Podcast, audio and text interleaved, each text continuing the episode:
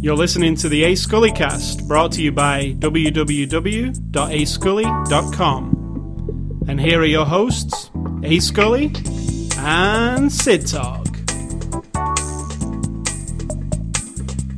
Happy St. Patrick's Day, Sid Talk. Is it St. Patrick's Day this week? this week, yeah, not today. This is our um, I'm sorry. What what country are you from? Britain. You're from the United Kingdom, correct? And in the United Kingdom, there is a country called Ireland.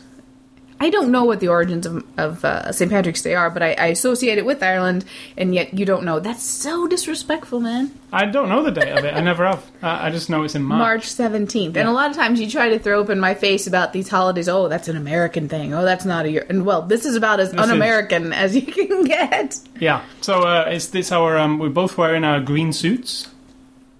Yeah. I haven't got any. I have no green on I, have whatsoever. none. I don't actually Maybe own any. on maybe on my Kiss T-shirt I'm wearing No, there might not. be some green. Nope. And I don't think I actually own anything green in, in my entire. Just blue.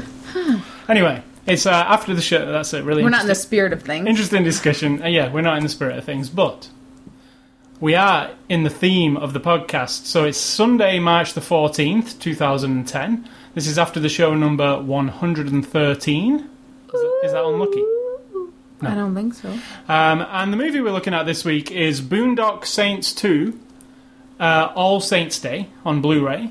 Uh, this is a 2009 movie released on Blu ray on Tuesday, the 9th of March, so this Tuesday just gone. You can get it from anywhere in the United States. Well, Anywhere? No, don't like walk, walk into your neighbor's house and take it. Not No. don't like just go anywhere and get it. No. You can go to some Well, it's out, in. North, it's out in North America. I can't comment on other uh, markets, but I know it's out in North America now. It's from our friends at Sony. We looked at the Blu ray release, and you're going to tell us what it's all about. Have you seen Boondock Saints? It's the one that comes after that. That pretty much covers it. Some people might not have seen Yeah, it. right. Boondock Saints, two brothers who take up a unwittingly, I believe, take up an a vigilante want to bring down the big mafioso kind of guys in their city. Uh, they're from Ireland. There's some family issues there. A roughneck mother, very Irish, and a father in prison, etc., etc. And through the course of the first one, they become sort of cult favorites in the community because they're like taking out bad guys. Now, in this one, we have them because we well, it's kind of hard not to. Th- you know, blow the wad about the first one, but they're they start in Ireland. You've had something 10 years happens. to watch yeah, the first one.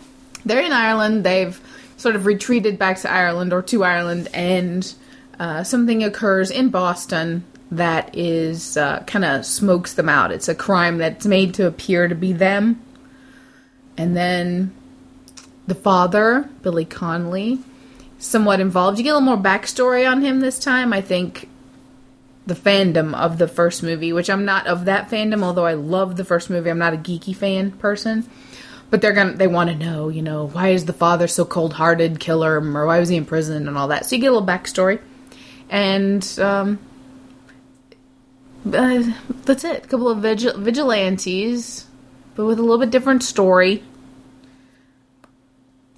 I don't know how else to uh there's some new characters See, i can't really talk about it without thinking of adding it to the first one the first one you have willem dafoe as sort of the funky detective, and in this one you have a chick who's the funky detective. So it's the same character, different gender. Um, you have the little three dudes who are kind of like the what would you call them? Like the comedy relief cop guys. Yeah, yeah, pretty and much. Who I totally and completely have no recollection of whatsoever from the first one, not even a little bit. I do. So I need to watch it again for sure. And When you watch it, you will. But they, they weren't a big part of it, but they were in any of the scenes with Dafoe doing the. Uh, on the. He's like a profiler kind of guy. Mm-hmm. Any any of that stuff, they were always in those scenes. But, you know, they weren't a big deal. They're more of a big deal in this one, I guess. Even though, Yeah. even though they're not. But they, they're we'll still. get to that when They're we still henchmen. Are we discussing the movie now? Yes, the movie. Uh, so, Boondock Saints 2, sequel to 1999's The Boondock Saints. It took a long time to get a sequel. When I heard about the sequel last year, I was a bit worried about the sequel. I was thinking, I bet you this has nothing to do with the original. It's one of those straight to video things, which is kind of funny because Boondock Saints was a straight to video movie, as we learned today. Well, they didn't I- say it was. Did no, it was. I okay. looked. It didn't get a theatrical release. It was one of those. Um, got shuffled around. and- supposed to but didn't, and then Right. ended up as a big hit on DVD, like a big hit. I mean, there was. I know over the period of the last 10 years, there's been lots of DVD releases, special editions, different re releases, you know, up to. And a, a, new, a re release of it just recently on Blu ray, so you can get them both now. Um, so it is one of those movies that, as the director said, the fans kind of. I don't Yeah. know, um, got behind, and it became something bigger than it, instead of it just being a straight to DVD movie. Um, I love the first one, like you just said. I Um, did.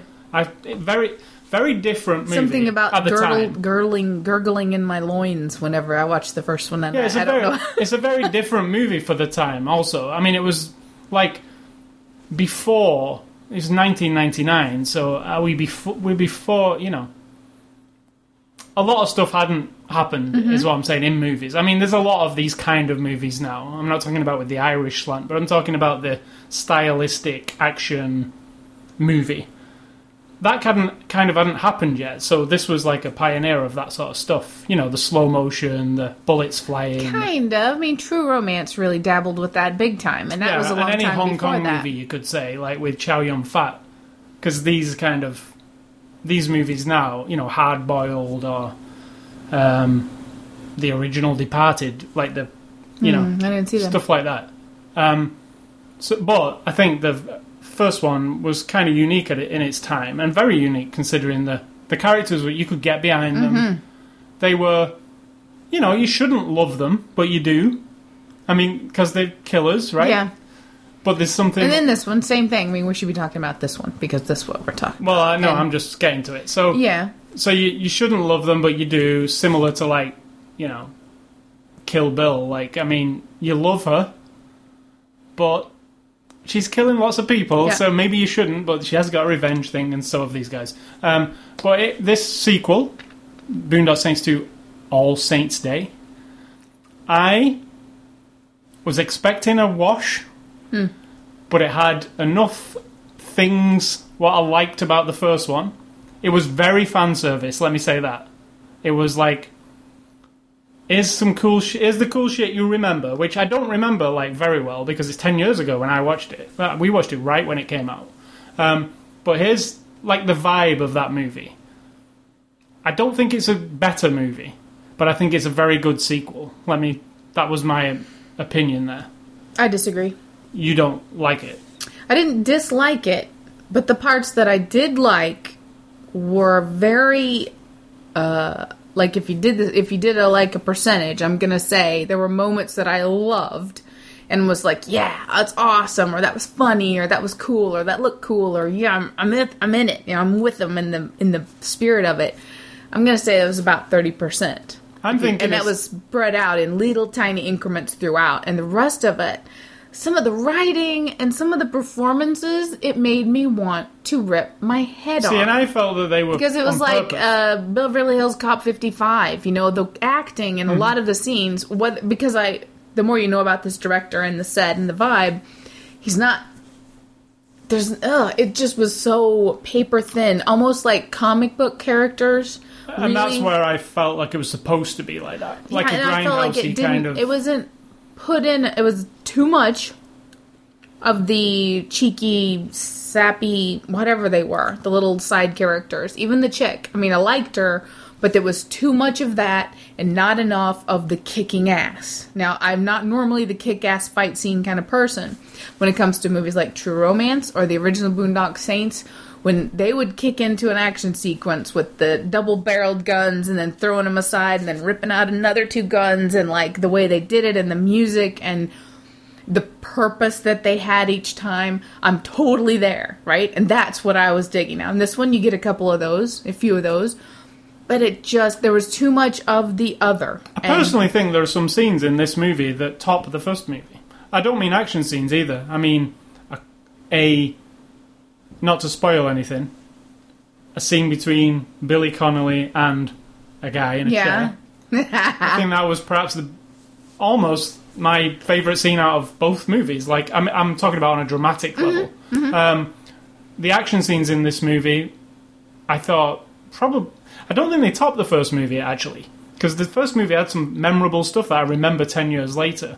this one, there was some good action scenes, and the guy does know how to film action. I mm-hmm. mean, well, if you considering you think action is slow motion, glass breaking, bullets flying, it's a cool with the thing. cool beat of him. Yeah, and, and there was one thing, there was one action scene that I absolutely loved, and it was the one where I actually like the the way this director writer does this. He talks well, the the characters talk up a bunch of like this is something we're going to do, and then it's happened, and then they go back to it, show Yeah. it, show it you're done. So you know, it's like a or you get a fantasy sequence of what Yeah. did happen, but you never see what Now really the fantasy happened. sequence I really loved the one with, With the the, uh, with the forklift truck yeah, yeah. because it was like you know super over the top, and then what in reality really happened wasn't quite Right, and that flash. is one of those Yeah. times when I'm like, this is cool. Yeah.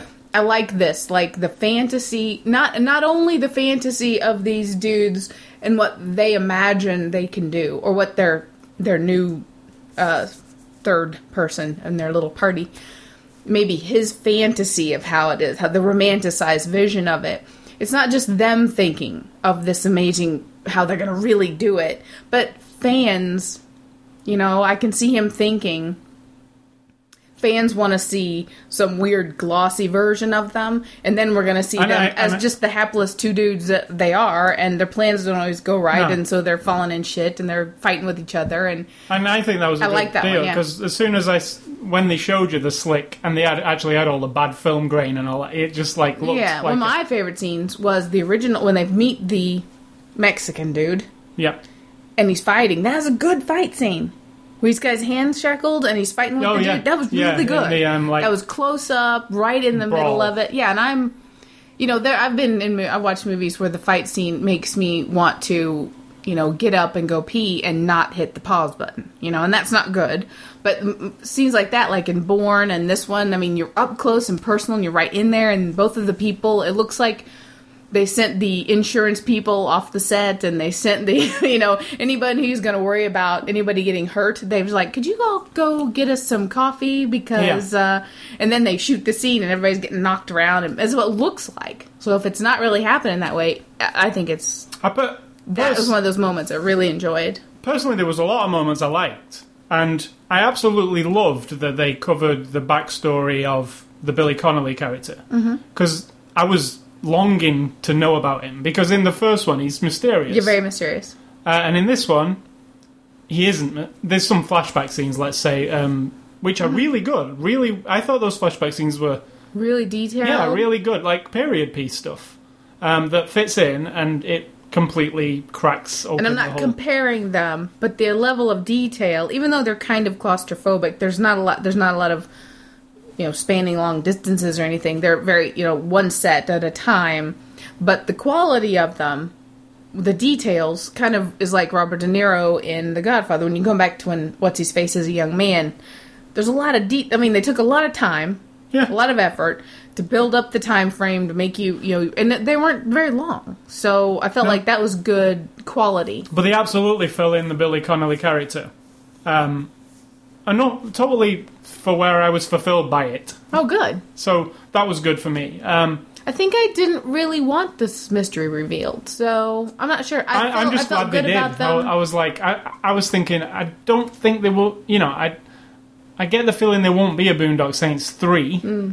So yeah, they could be, but I, I just uh, something tells me they won't be. So I'm thinking is this some mystical interference? this is all really good from in the this universe. movie. well, this is good in this movie that I'm getting this because you know they could have they could have waited and, and I had it all as a mystery some more, but they didn't. Um, there's also this is more of a funny movie than the first movie. There's a lot more yeah, that's tongue what I was cheek. thinking, and I Yeah. like the grittiness of the first. Now it does have grittiness, but it also has silliness. Um, you know what? I'd The compare it. sausage in the tooth was like, oh god, that was like the worst prop I've ever seen. I I'd won't com- say what it's related to, but I thought it was really too cheeky. I'd compare it to Smoking Aces. If you, if any, if anybody Hmm. out there's seen Smoking Aces, it's a movie about guns and bullets flying, but it's cheeky. Every line is like a one liner, one snappy liner. and and funny, like but not trying to be funny, but then it is funny. Well, this kind of tried to blend all that in to be a bit clever, but it didn't come across clever. And some of the scenes were absolutely unnecessary. And one I'm talking about is the cowgirl, if that makes any Yeah, sense to you. totally. Yes. While it looked really cool, and yes, it could have come out of Sin City or something. You know, you know what I'm ta saying. It's cool. It's sexy. It was absolutely unnecessary, like because what was really happening in that scene, the real, the real elements of that scene were more interesting than the sexy chick wandering around. I'm not. I think it was like supposed to be the the combination of a fantasy sequence with It what was, really happened. Because she's I felt like it was. relaying to them what must have happened. Yeah. So instead of just profiling it, and she puts herself But you know when in I it. say trying to be a bit clever, this Yeah, yeah. movie's a gritty, supposed to, you know, originally Mm-hmm. was a gritty, you know, hard ass, two dudes fucking people up. now it's kind of like comic bookish, Yeah. like all of a sudden. Which yes, it wasn't. comic book. Um, yeah, I agree. Yeah. A little too caricature of everything, the and other maybe that's thing- the fan service you're talking about. well, the about. other thing I didn't like is they bring in a third saint on this one. Now, I love the guy. Me too. I thought he did a really good job, but I thought he was absolutely not needed. No. Like, like it, it was, it was almost like, you know, this movie's going to actually be funnier than the first one. We need a, a funny sidekick because we're not particularly. The two main guys are not particularly funny. What movie does this remind you of? Cop out, Lethal Weapon. Something like The that. first Lethal Weapon, no sidekick. By the second and third one, Chris sidekick. Rock. Chris No. Rock, uh, Yeah. Joe Pesci. Yeah. It was Joe Pesci, then Chris Well, Rock. that's what this felt like. Like we need a guy on. who's funny because we're very. se- The main guys are serious hardasses. They're kind of funny occasionally, but that's not their that's not their motive, is it? They're like human funny. They're not like comedy. Yeah, funny. so and this guy's slapsticky comedy. You know, he wants a ca- he wants a punchline. He has some silly guns. He's he's a caricature, like an, out of a comic book. Yeah, it's like they should have made. I'm not saying this. I mean, I like overall. I enjoyed the movie, right? But if you took that movie, didn't make it, and turned that into a graphic novel with the tongue in cheek and then the story, it would almost almost seem more serious because you'd be able to draw panels and give the the you know a little more uh, to some of the story and then tag on top of that the caricatures of certain characters and that would make sense in the movie it was like I was coming in and out, in and out. I'm like, I'm totally with you. I want these two dudes to avenge whatever, and I, you know, I like the idea of vigilantism. Of course, in society it doesn't work, but it's nice to see it on the screen, and of course the dynamic of their whole family. You still aren't 100 percent clear about the whole why they are the way they are, or why they, you know, take it upon themselves or anything. And I also like how invincible they are portrayed. Yeah. they're almost like superheroes, but Yeah. because you don't feel they're in danger, you just feel they're going to kick ass. Correct. No matter what situation. I do like that. I think that's Yeah. like it. It doesn't bother me. Whereas in some other movie, it might bother me. Like Bond, you know, we've watched a lot of Bond movies where it's like he's actually got like this bubble around him, where bullets just and he just runs right, you know. So He's not and in danger, And Bond. then you're like, okay, whatever, that's Bond. But some movies, yeah, you feel like, okay, can we at least have him nicked or cut or something? But in the first one, they got hurt too. They did, but you That's know, why they were in the hospital, and then they walked, Yeah. walked out, walked to the police station. But you never feel that they're to bite it. No, because you are rooting for these people. Like that's what I love about the whole entire story. Now another thing I didn't I just feel like in this one the bad guy, even though I love Judd Nelson and I liked him his performance was a little weird at times for me. I, I think it, the idea was. uh, yeah, but he wasn't bad enough. It didn't I look do like that guy. Oh, I do too, but I didn't. Um, but he wasn't gritty bad for me. He wasn't the kind of guy that you felt had his fingers across the city and was like terrorizing the populace. I actually like the way he was kind of like a pussy. Yeah, yeah, yeah. Because But like he, he was like the head of a crime organization. But yeah, he just locks himself in, yeah. in, a in a room like and lets everybody else do the Yeah, stuff. true, I I hadn't thought of actually that. liked that idea because it it was you know the Dafoe character in the first movie how he's.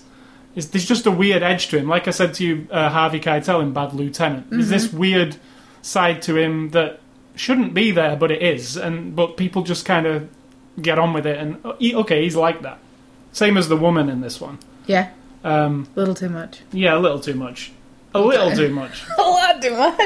Oh, Now, yeah, there's a woman in this one who replaces um, Dafoe's Willem character. Dafoe's character. So she's a profiler with similar quirks to She's Dafoe. a special agent with the FBI. special agent who with similar um, quirks to Dafoe.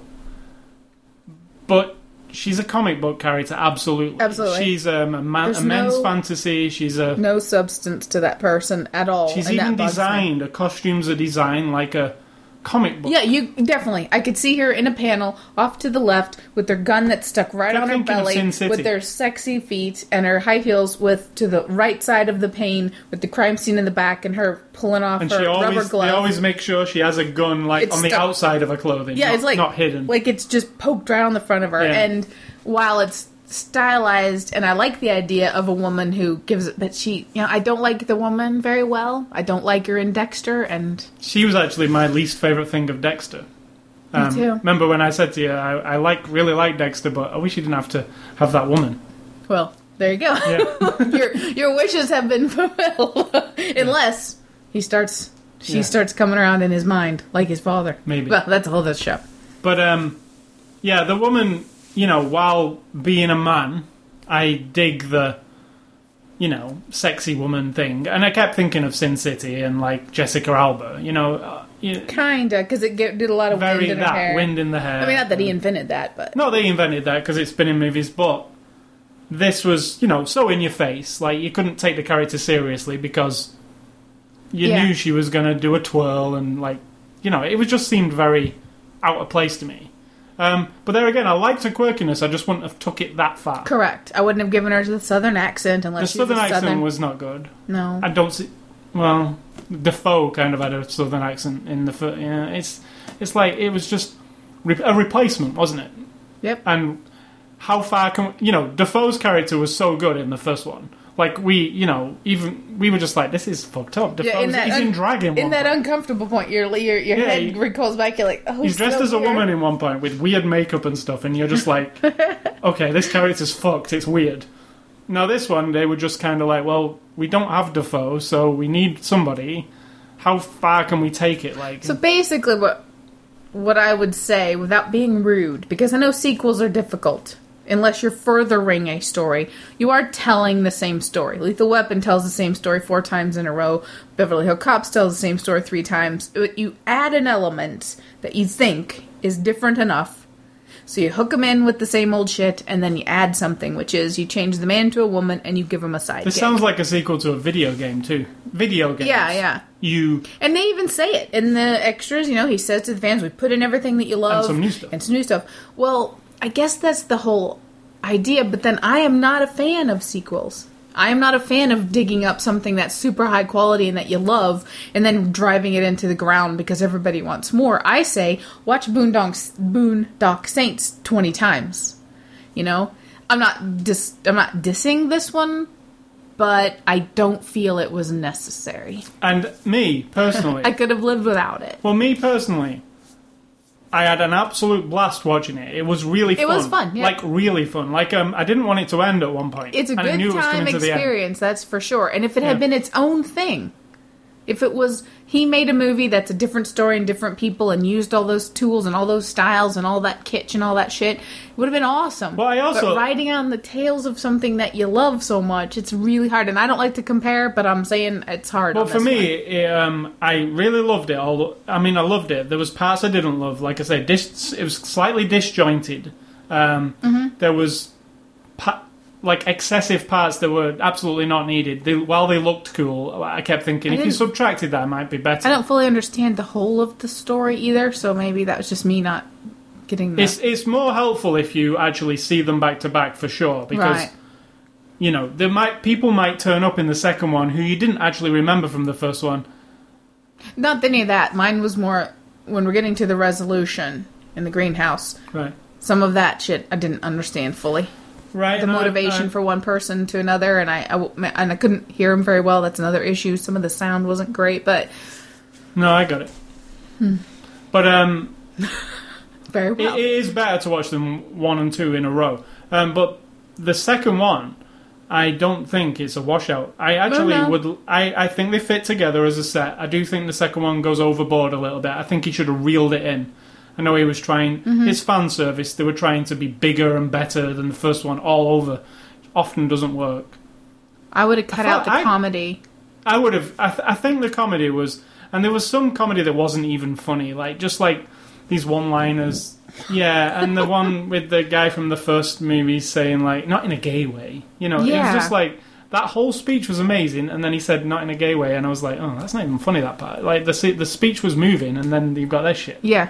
So some of those one tacked on one liners, while they might have seemed a good idea to this director at the time, Because he thinks it's funny as hell. yeah, I, d- I didn't. I thought it would be. See, leave that one line out. It's a lot grittier. That whole scene. It's a lot And poignant. poignant. We're men, and we want to we want to live by the man code, which means we do what we want. We don't cry and we don't piss. We don't moan. We don't whine. We don't talk about our feelings. We go out and do shit, Yeah. and then And then there's and that's good scapegoat. because it's a guy, you know. And then there's like this little tag on like we want to be tough and strong, but we're also assholes at the same time by making the gay joke. And there's a lot of these little um, jokes, and I'm not talking gay jokes. I'm just talking jokes in Yeah. general that they try and intersect, which changes the tone of the movie completely. Like the the guy with the tooth, and then he's stuck, and then he's Yeah. oh god. I mean like, that that's on. Beverly Hills Cop kind of. Ugh.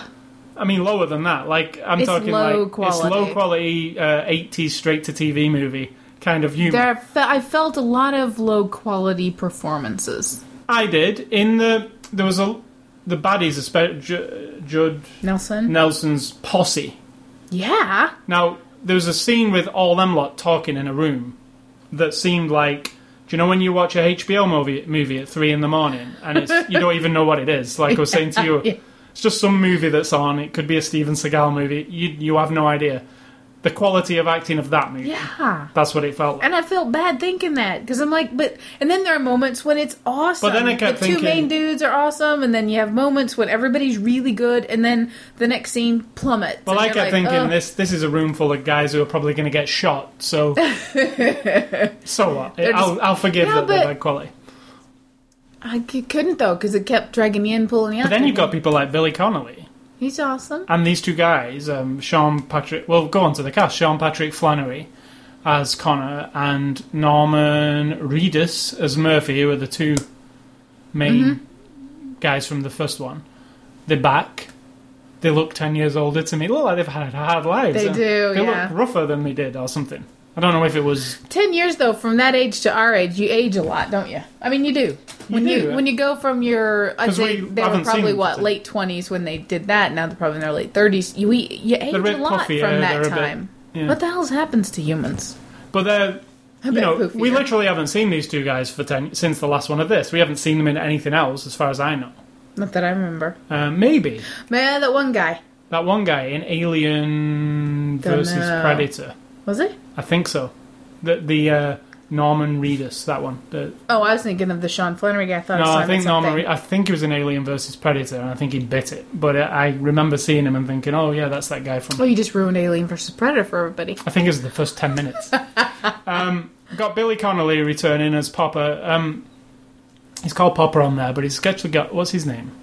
Don't remember. They call him Da Yeah, because they're Irish. um, he is awesome. I think he's one of the best things about the movie, apart from him. He's a little self-indulgent at times, but then when you get to see him and is- listening to, yeah, yeah, yeah, Yeah. he's very uh, uh, deep in his mind, and he's got a lot to answer for in this world, kind of thing. And and so, the, and the character's like the but he's compelling, and I, I can't take my eyes off him. and he's the ultimate kind of badass. Whereas I think he's the ultimate. You know, he's more badass than these two dudes. Because Mm-hmm. he makes together. no apology, he makes No. no. explanation. He is what he is, Just and a- I'm a man. Like, an, you know, I'm a doer, not a talker. And then we've got Clifton Collins Jr. as Romeo. Now he's the third saint that they introduced. I really like the I guy, do. and I actually liked the character. And he did have some of the funniest moments of the movie were actually coming from his mouth, which was kind of interesting because he was almost throwaway. Yet now, if I if I thought about a third one, I think he'd be all right to be in it, like you know. so it was a hard one for me because I was like, oh, do we really need a sidekick? Because there's already two dudes. Correct. And then And the father. him. And then it, he's got the funny things, and he wants the actual relationship with them is funny, like how he has always wanted to be with them, and he, I'm a saint now, you know, like it's like a giddy fan. Yeah, yeah, exactly. And Uh, there's never enough that builds up a loyalty. There is from him to them because he's in awe of them. But there's never enough. There's never enough written in or shown to us where they are building up a loyalty to him. They give him the shitty gun, like to mm-hmm. start with, which is kind of funny because like a pea shooter kind of gun, and they've got big ass guns, and eventually, It's just a slapped on Yeah. comedy thing. Comedy. It is it's comedy. really unnecessary. and they say stuff like one liner like, "Who's this guy?" Somebody says, and they say, "Oh, it's our Mexican." he's our he's our Mexican. Yeah, you He know, doesn't have a Mexican accent no. at all. He speaks Spanish because his uncle is Mexican and owns a bar, but I mean he's totally American. Now I really liked the guy, and he was in Extract as well, which was really good. Yes. uh, he was good in there too, and uh, he had the one and only action scene in that movie. I think. yeah. um, He got hit in the ball in the penis in with the the bottle of Extract. yes. Um, I like the guy, and I just feel it was a shame that he was the sidekick because, you know, it's not good being the sidekick. I think what I didn't like about the character was he was too much of a follower of theirs. I would like to, for them to have come across him in that fight and then be like, "This guy's kick ass." We are drawn to him, and instead of making him like the little puppy dog guy following him around, because that's so. That is how you introduce these people in so many stories. So why not have them be like, You're talking about Joe Pesci, aren't "This guy Again, because that Joe Pesci character is just the Yes. puppy dog guy. Hey guys, hey guys, Yeah. hey guys, hey guys, hey guys. That's what this is. Yeah, and you just like and it's a shame quality. because the guy's better than He's quality, Yeah. yeah. And even the the character's motivations and stuff, his wanting to be a part of this is interesting, even though he's not really. Now that I think about it, he's more in it just for the like, ah, you know. He but wants to be. He, he agrees with that. I feel like it's a tagged on character so that we're not watching Boondock Saints again. You know what I'm saying? well, saying? when the guy said he wanted some new things that Yeah. you will love too, that's one of them. Now, the second one of those is Julie Benz as Eunice, who, like I said earlier, is sexy chick, um, hard ass. You know, she doesn't almost mince words. plastic kind of sexy. Not yeah, a woman. yeah, it's not hundred percent sexy to be honest. I was thinking like, you know, like, you know, there's hot chicks. Hat back to Jessica Alba in Sin City. You know, it's amazing. You look at her on the screen, even as a woman, you probably look at her and go, "Holy crap, that that's a." Um, I don't like her, so it's hard. Well, I'm just thinking that you know, there's a hot The chick, shot walking from behind her, watching her heels and her and legs. that was a- that one I liked. and that was a direct thing from the first one because when we were introduced to Willem Dafoe. he got out of the car and the camera followed him from low behind him too, and then eventually, so they took that shot, Yeah. shot for shot, but this time sexier. Um, and she's not, you know, it's not hundred percent sexy because she's got this fake accent and she's I feel like she was trying really hard. too hard to do what she was doing. Yeah, Yeah. it didn't, and a lot of the scenes she were it was in were sometimes dreamy sequences, sometimes, and they were, you know, kind of over the top. So it you couldn't take her seriously ever. Like There were a couple of times when I saw through it all, and she kind of dropped that. Trying to It's drop really, it bit. really brief. Unfortunately, the accent went with it. So when Yeah, she did. cranked up that accent and had to do the super sultry, with the I'm smart kind of yeah. chick. And when she's just interacting, there are moments I'm like, there, that's why you should be all the time. Just relax. Who cares if you're in Boondock Saints too? You know, don't let the I was thinking to myself, don't let the pressure get to you because it's like you're trying. Yeah. But then he must he okayed it all. He thought it was awesome. So I don't. I don't. I question his taste level. yeah, I'm not 100 percent on this girl. I, like I said, I didn't don't like her in Dexter. I, I definitively say I don't like her in Dexter. I don't like her in this either. Yet I understand what he was trying to do, and what he was trying to do, he did. It just didn't work for me. Like some Yeah. people might think it's the coolest thing ever. That character, you know. Yeah, yeah, and I want to see her in something else that's completely separate or different than these other things. I would like to see. I mean, this was very different else. to Dexter. That I could give it that. I Oh, was watching it thinking, okay, she's not the wallflower type of wife. She's what the fuck? This character's crazy. She It's did a lot of this, Yeah, it was weird. where she looks straight in the camera and I tilts her where- head and does this I like, think that's where I was talking about. It's not always sexy. It's just a little bit weird sometimes, you know. yeah. Um, but yeah, you know, it's the le- my least favorite thing that they added is her. I would have took Willem Dafoe again, or just somebody like somebody else who's not Just somebody else, He's anybody not- else, he's not- anybody else. not a cartoon person. Um, then uh, Peter Fonda uh, plays the Roman, who's like the big big baddie. And now it's only a very small part, but holy shit, that's a good scene. I just don't, I don't think I see it the way you do. I felt it was. um I didn't get the kind of intensity he was trying to put across See, with, with that whole scene, and I didn't. really good. I felt. See, that's just weird because I was kind of like, okay, And the record and- playing. Yeah, Oh, I no, like the I liked it. I liked it. Hmm. So, I mean, we're talking about a climactic moment in the movie, not to spoil it, but it's a small scene. Obviously, Peter Fonda's in it for what, roughly five minutes max. Um, I just thought it was really good, and I was surprised to see Peter Fonda in it. Is is I thought he was dead, so I was very surprised. yeah, you were probably very surprised. and then finally In finally, fact, I thought to myself, no, that's not. That's not Peter Fonda. finally, we got Judd Nelson. I just wanted to throw him in there from the uh, Breakfast Club Bitch, bring me turkey pot pie. as but he doesn't say it, unfortunately. Consi- How do you spell? How do you say that? Con- Concesio- Concezio Yakavetta. yeah, Is that right? yeah. Can says yeah, No, he's the, as we said earlier, yeah. Let's just. pussy guy. Well, he's not. He's like the mob leader guy who's Mob the son. scared, He's the son of the man in the first one. They execute, and he has his reasons then for being afraid. he does. because everyone could be after him, and yet he has to head this family thing still. And everyone even thinks that he's kind of a pussy because he's afraid that this all this shit's gonna happen. And then of course they do come back, and he's good. There are moments when I'm just like, oh, you know, I'm really like him, and then I hear in my mind his rantings from the Breakfast Club, and I know that's evil, and I shouldn't, but it's so like I have seen that movie I I have no idea how many times. I have no idea. I mean, it's got to be over a hundred or more than that. So his voice and his face, getting angry and yelling at people. All I want, all I'm thinking of is, you know, bitch, bring me turkey pot pie. So it's really hard, and I know that's awful, and I shouldn't be that way because I'm a movie fan, and I shouldn't. And be he obviously looks a lot different than he did back then.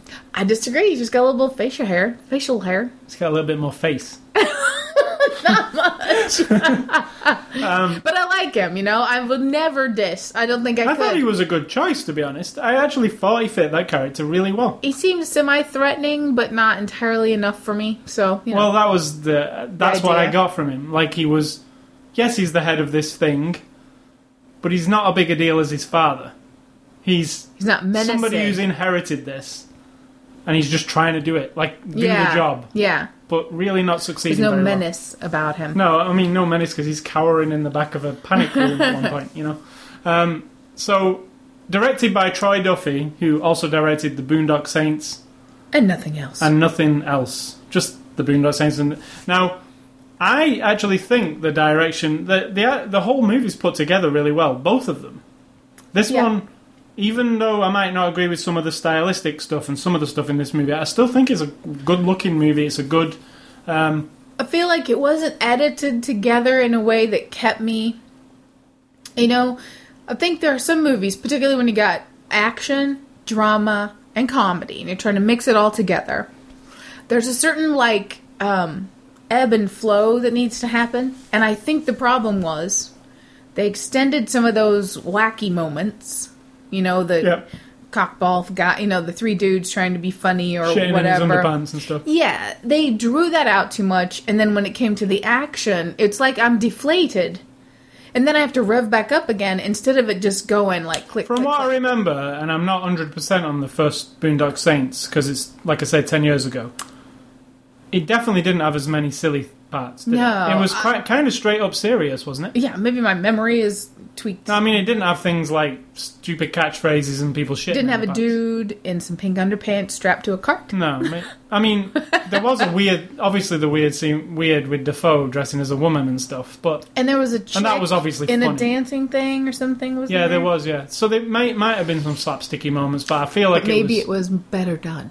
I mean, done with more quality. done by the same guy and everything. So, I mean, maybe Yeah. maybe you just wanted to have something different. And Mm. this is different while the same. It's kind of odd. Yeah, Like, no. It's a mixture, man. It's a mixture because I love the characters. I like the story. I mean, the story of the dudes. I'm not sure I love the handling of it. Maybe that's it. Like, yeah, I know he made them up and he wrote it and he's the director and it's his invention.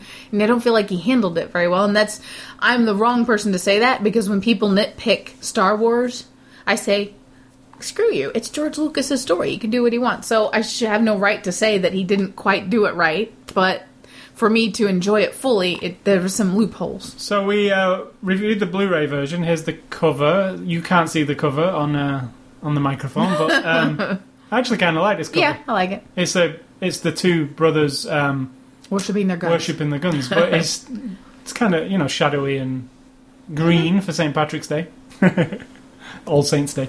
Um, so bonus features on this Blu-ray, which there are quite a few, and I actually was quite impressed. Um, there's two commentaries. One, which is let me just uh, figure this out. it doesn't tell you on the back. That's sweet. There's two commentaries, if I remember rightly. One is the director and one is the cast. But there's two full commentaries. There is uh, deleted scenes, which consists of two deleted scenes, which not really, No, no. not really that good.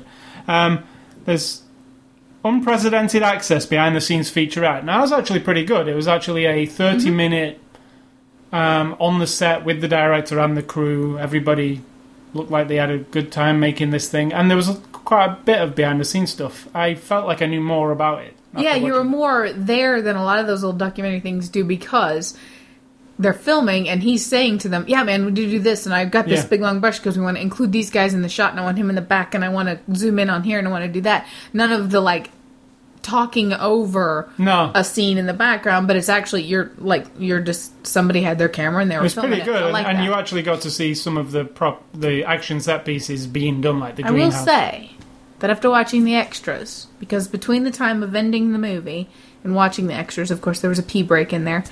Um, I wasn't 100% with the movie. I was going about 72%. And then I see the extras and I hear the enthusiasm and you see a little bit more about it.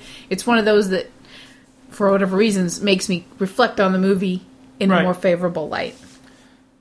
Yeah, that's that's a good uh, Every time I see that cover, okay, we've got the cover of the box from last week sitting across the room, right? You know what I think of when I see that now is the deceived cover with Goldie Hawn because she's got that same expression. She's like, got this fearful look on her face with her eyes off to the side, with and I ra- keep looking. with a racing stripe down her face.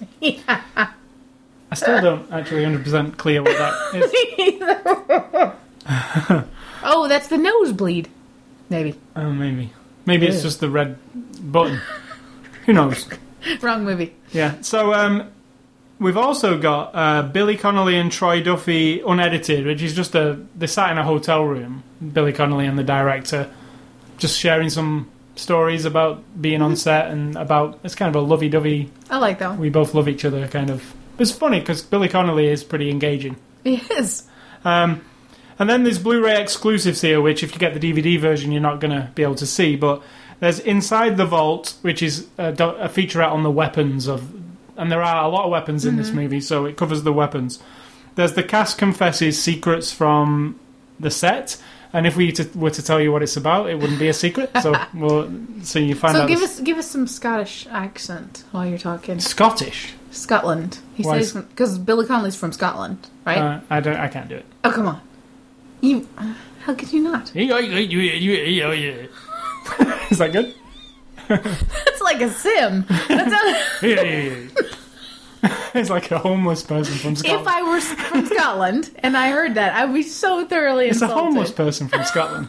He doesn't really speak very much. Okay, if I was homeless or Scottish, I'd be so thoroughly insulted by that. Okay, so uh, that's that's enough impersonating for this week. Um, we've also say. got the Boondock Saints Hit Comic Con, which is like an hour long. Mm-hmm. Uh, it's the what do you call that? A panel uh, Comic Con where they get the all the Question answer. question and answer thing. It's pretty good. We Yeah. we happened to watch it all the way through to the fans asking questions because it was like it's like an hour long, but Yeah, I don't care what the fans have. I think it's reasonably. Uh, it's I like those kind of feet, and it actually showed you the booth that they sat in to sign posters Yep. for the fans. Which I said. Kind it of- just all seems so low class when. But you know, you've got to deal with the. Uh, You know, I was just gonna say that's a good thing to mention. I've never been that kind of fan of anything, except maybe when I was nine, eight years old, and I would have probably killed anyone to have been able to meet Shaun Cassidy. Now that is a confession if I ever heard one. But since then, I can honestly, I think the disappointment of never having been able to have him fall in love with me and marry me and uh, live happily ever after, I was so let down by that. I have never been a fan like that of anything. I mean, you too is my ultimate all-time favorite band and I couldn't give a shit about meeting any of them. I don't want a poster on the wall. I'll listen to their music endlessly. Um, if I had the opportunity to go to a concert, I would, but I wouldn't buy anything or need a signature. I nothing. I don't care about meeting Robert De Niro or. So I don't fully understand that kind of fandom. Right. And then when I see it, I just think, don't you realize they're, they're, they're sitting there signing 500 posters in one hour? They're making chit chat with you, but it's because they have to. Now, some of them are genuinely and you know kind of so, but it just seems really They're in under contract to sit put there on. for that yeah, hour. it's very manufactured. It's like let's let's uh you know get the I don't know. It means here. the world to some people too. exactly, but I don't get that. But I, because do I got it when that girl came up and said, Yeah, but then as she went away, it had to dawn on her they don't give a shit about my paper. They don't care that I wrote a paper Yeah. about my thesis was about them and the first movie in college because she wanders away and they forget until mm-hmm. they see it on the extra and they go, "Wow, that chick wrote a paper about us," and they don't care, you know. And I don't mean that in a callous way because it's their job, you know.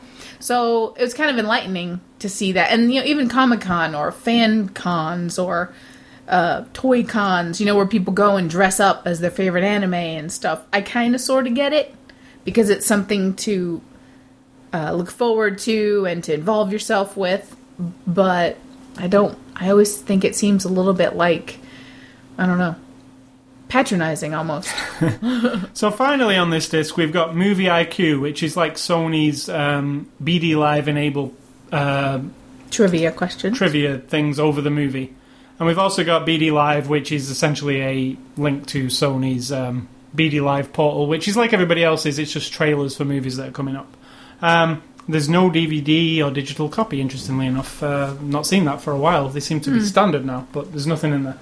Um, so, as a Blu-ray, I actually They're like, think dudes, we own the old first movie was only on DVD. We're sick of DVD. You're getting a Blu-ray. Yeah, exactly. So um, I actually think it it's a good Blu-ray. If you're a fan, there's Yeah. a lot of fan stuff in there. There's two commentaries. You're gonna learn a lot about the making of the movie and stuff about the first one.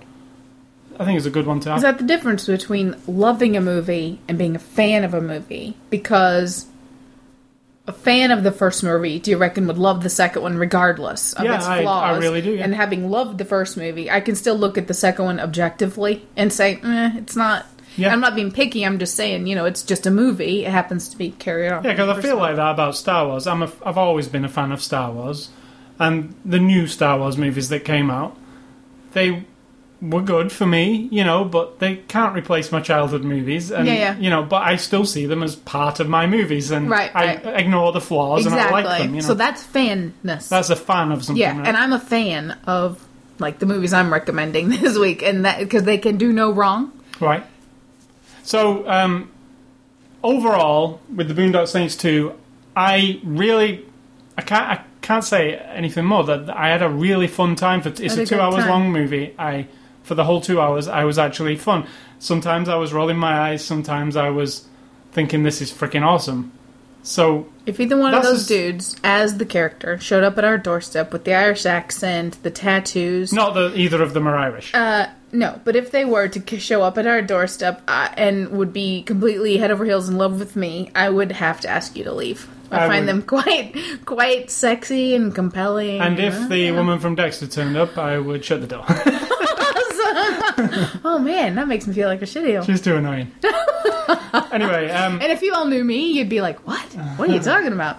Uh, so it's it's a weird one because I love the first one. I recommend getting the first one on Blu-ray now it's available. Also, Get them both. Watch them both. Yeah. I mean, I would Never I do think they fit that. together as a set. I think you know if you're less critical, I think the second Yeah. one might work for you. You know, and if you do like a good action-packed movie, you're gonna like either of them. So um, that means they're a success, right? So I say I'm Yeah. I'm glad to own it. It's it's a movie that You'll watch it again, I bet. yeah, it's the kind of movie I would like to. I know what you'll watch. do. One night when I'm at work, you'll Back put in the first one, you'll watch Yeah. it, and then you'll be like, okay, now I am I'll watch actually peaked to watch the first one again. Me too. I mean, I'm dragged the first one out and watch it again now because I mean it's enough times passed and I'm not that familiar with it. We should have done that, really, if we think about it. Oh, they should have put them both in a set. That would be nice, wouldn't it? um, so, thank you to Sony for the review, uh, Blu-ray review, and not for the review, for the copy of the disc. Um, and we've got some contests on the site this week. So, hold on, just let me finish here. So, what was it for you? A recommendation? Because it is from me. It's a recommendation, even though I would there's, say, yeah. there's some misses in it, but Yeah. still, it, overall, it's good. It's a Okay. good time movie experience. That sounds like something that could It's go in the back of the time box. movie experience. Yeah, they're gonna put that on there. Sid Talk says it's a good time movie experience. Um, so let's. Uh, there's some contests on the site this week. Now I've actually got an extra special contest for you all this week. Um, a very good one actually. Um, I've got two um, Blur beta codes, which is it's a new game by Bizarre Creations. You've seen it this week. It's like a racing game with weapons. That there's a very limited beta going on right now on the Xbox 360. I think it's limited to like 200,000 people Oh yeah, which that's really that is very limited compared to what the 12 15 million people on xbox live. So um, i have think all 15 million people would be wanting to buy the game? well if they put a demo out usually every, all of them can have it right? All of them. So this is limited. Going on right now it's going to go on for a month and i've got two codes to give away and i thought the best way of you getting the codes would be after the show i twitter a um, I do a tweet saying, in fact, I should do this tomorrow to give you all a chance to get Yeah. this show. So let's say at the end of Monday, tomorrow night, I will at some point in the evening Twitter, and the first two people to um, retweet the Twitter because that's the easiest way of me seeing it. I will send the codes to, and it's for the Xbox 360. So make sure you've got an Xbox 360 and Xbox Live before you even bother retweeting. So I'll say, here's a chance to win a code for the Blur Beta, and you retweet my message. First two will uh, get the get the deal How do you know if they retweet? because it comes up on my uh, client. Anybody that retweets, and and you know, I used to say direct message me, but that doesn't work because you have to be my friend. So anybody can retweet. So that's the best way to do it. So um, yeah, that's that competition. So Uh, to see you, if you're not following him, then you have to do at a Scully. Yeah. and you'll find S- yeah, if you want to, if you want to start following me, Yeah. if you don't follow me, then You can just do the thing where you put put it in there and do it like a list or a search or something. And Yeah. Um, so yeah, you can win. I've got two codes to give away. Next week's review will be where the wild things are um, on DVD because they didn't have any Blu-rays left, so I ended up getting the DVD, which fair enough. it's got less features, I believe, but we'll review what we get. Um, movie recommendations. I want to review. I want to uh, review. Recommend. I want to review. Okay, let me go get another drink. Um, my recommendations this week are The Departed, Martin Scorsese's Why? The Departed. It's Irish based, if you remember. Hmm. That was the main thing, and it's gritty and it's criminalish, and it's a remake of Infernal Affairs, which a lot of people prefer, but I prefer The Departed. So, The Departed. Second one being Leon, or The Professional, depending on what which part of the world you're in, because of gunplay. Because you love it. Because of gunplay, really. It's I a mean, movies with gunplay.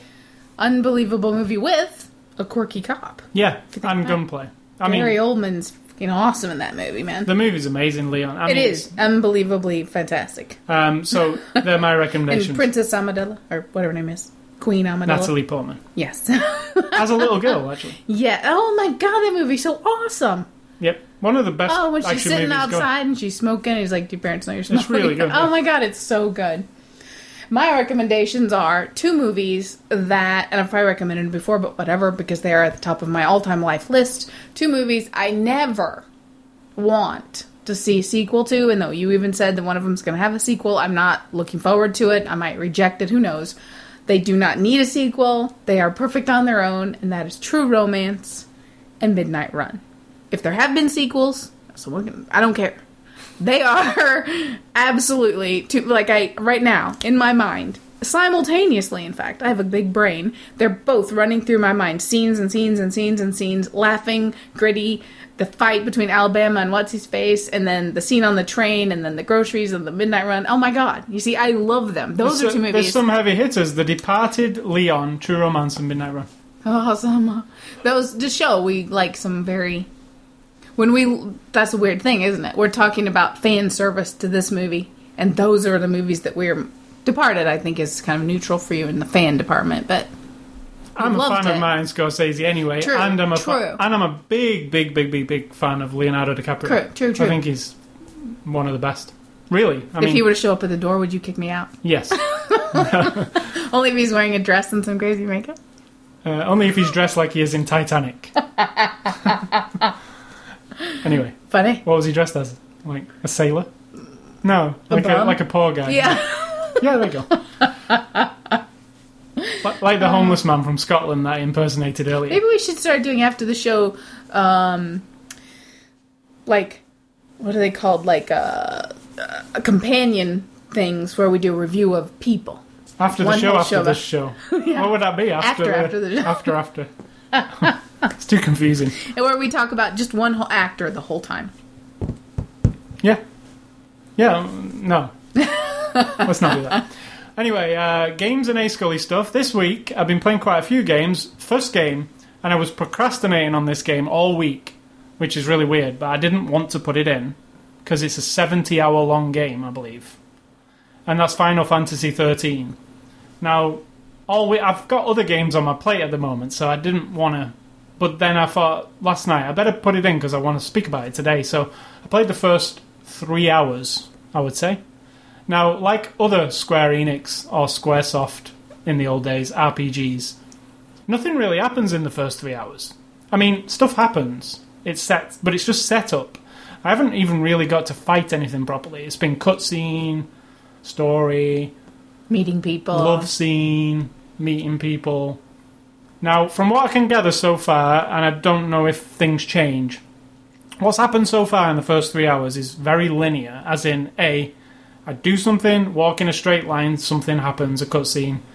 Then I go in a little bit further, a cutscene. There's no branching paths, it's just a straight line, basically. If, if I could draw a graph of it, it would be a, a line with like circles where the cutscenes are. Like a timeline. Yeah.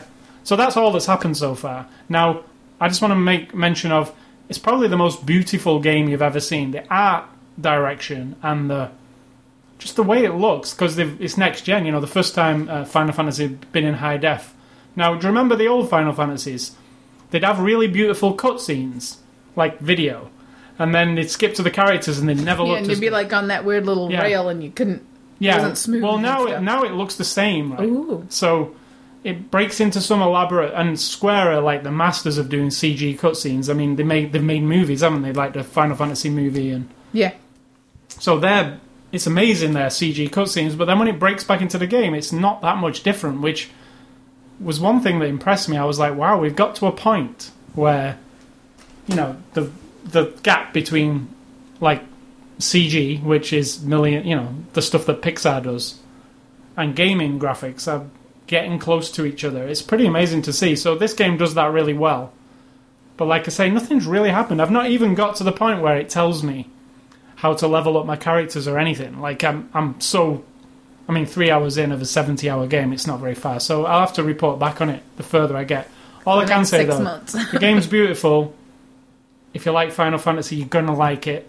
Um, there's something about Japanese RPGs that I sometimes don't can't get behind fully because Like Even- I couldn't really enjoy that Wizard of Oz that you got for me because yeah, well, even though this one's voiced in English, you know, they've got voice actors, British, vo- not British, English speaking voice actors. um, they all sound like they're reading a script to me because I'm, I'm sure in Japanese it, you know, it's like a translation thing. So whenever there's a Japanese RPG translated to English, it loses something. I'm sure it loses all kinds of things because literal language translation, everything, you know. So it's kind of stilted to listen to. It's it's weird. not as lyrical as After watching the Mass Effect. Japanese version is. Well, after watching Mass Yeah. Effect 2, where it's, you know, an actual English speaking RPG, it was never Japanese to start with. Everybody sounds like they're saying what they're supposed to be saying. But don't you think the people making it kind of figure that out? Shouldn't they figure that out along the way? They just don't, because it's made for the Japanese audience. It just so happens to sell elsewhere. Right, but it's going to take dozens of people and a year's worth of time. Oh, and it does, and they do, and they do a good job of it, but something, when you're listening to it, doesn't seem quite It's like right. watching anime on Cartoon Network. like that, You where get- it's like, you're like, hey, and, and they do this, ah, eh. like these girls do these weird yeah. Kind of giggles after every, like, like, yeah, that with the hand up and stuff, and they do that all the time. The girl characters in it, and it's like you don't need to do that all the time. It's kind of But that's a cultural thing. it is. That's what I'm saying. When you're translating it over, hmm. They get an American actress to do the and say, "Oh, you've also got to do the cute giggling too," and they do it, and it just doesn't sound right. Right. I'm sure I it is. So that's Final Fantasy 13. I can recommend it if you're into RPGs, but I mean, a 70-hour game is going to be value for money. Um, and people have been saying that the three, Less than a dollar an hour. yeah, people have been saying that the 360 version's inferior to the PS3 version. Now, I can't comment on the PS3 version because I played the 360 version, but the 360 version is gorgeous. So, if the PS3 version looks better, then cool. But there's nothing to worry about. I've heard people saying, "Oh, the hair's a little bit jagged on the 360 version. It'll really spoil the game." I was looking at it last night. I was like, "Holy shit, this game looks amazing." Maybe our TV isn't up to snuff then. Yeah, uh, well, it's a high def 1080. Yeah. You know what I mean? It's it's not. We're seeing it like everybody else does, but no, it looks it looks great. So don't let people put you off because that's all I've read this week. Oh, there's two versions, and you shouldn't buy the uh, 360 version because it's not as good, and it comes on more discs. Doesn't matter how many discs it comes on, does it really? So um, that's Final Fantasy 13. The other game I've been playing this week is Scrap Metal, which is an Xbox Live Arcade game, which it kind of harkens back to you don't remember, but there's a game called RC Pro Am on the Super Nintendo. It's like a racing game from above. Have you ever seen this kind of game? Like you're looking down on a racetrack and there are the Like cars. old Grand Theft Auto. yeah, like Grand, like old Grand Theft Auto, but it's a racing game in that style. But Pac it's but it's done in 3D this time. Trying So- to get some perspective here. Yeah, so it's it's actually 3D, but still the camera's pulled up above it. Hmm. So it controls like they control like um, remote control cars. You had a, a new Grand Theft Auto like that. Yeah, Chinatown was. Yeah. Yeah, so it's like that, but it's a racing game with weapons, and it's called Scrap Metal. It's um, part of this Block Party promotion on Xbox Live Arcade where they're bringing out a new game every week. That's like a, a good, you know, AAA title. Fun time. Fun movie. Fun game. It's really fun. It's very difficult, but I played it online um, a couple of nights ago and ended up getting into it and winning a few races and getting some achievements and stuff. So I recommend you give it a go. It's a, there's a demo for free where you can play three of the tracks, which is always cool, and then you can buy it if you like it. It's like 800 Microsoft points, which is like six bucks or something. It's a good game. Um, the Blur Beta, which I mentioned earlier, which you can, you know, Give it time. So Monday evening, 5 o'clock. Yeah.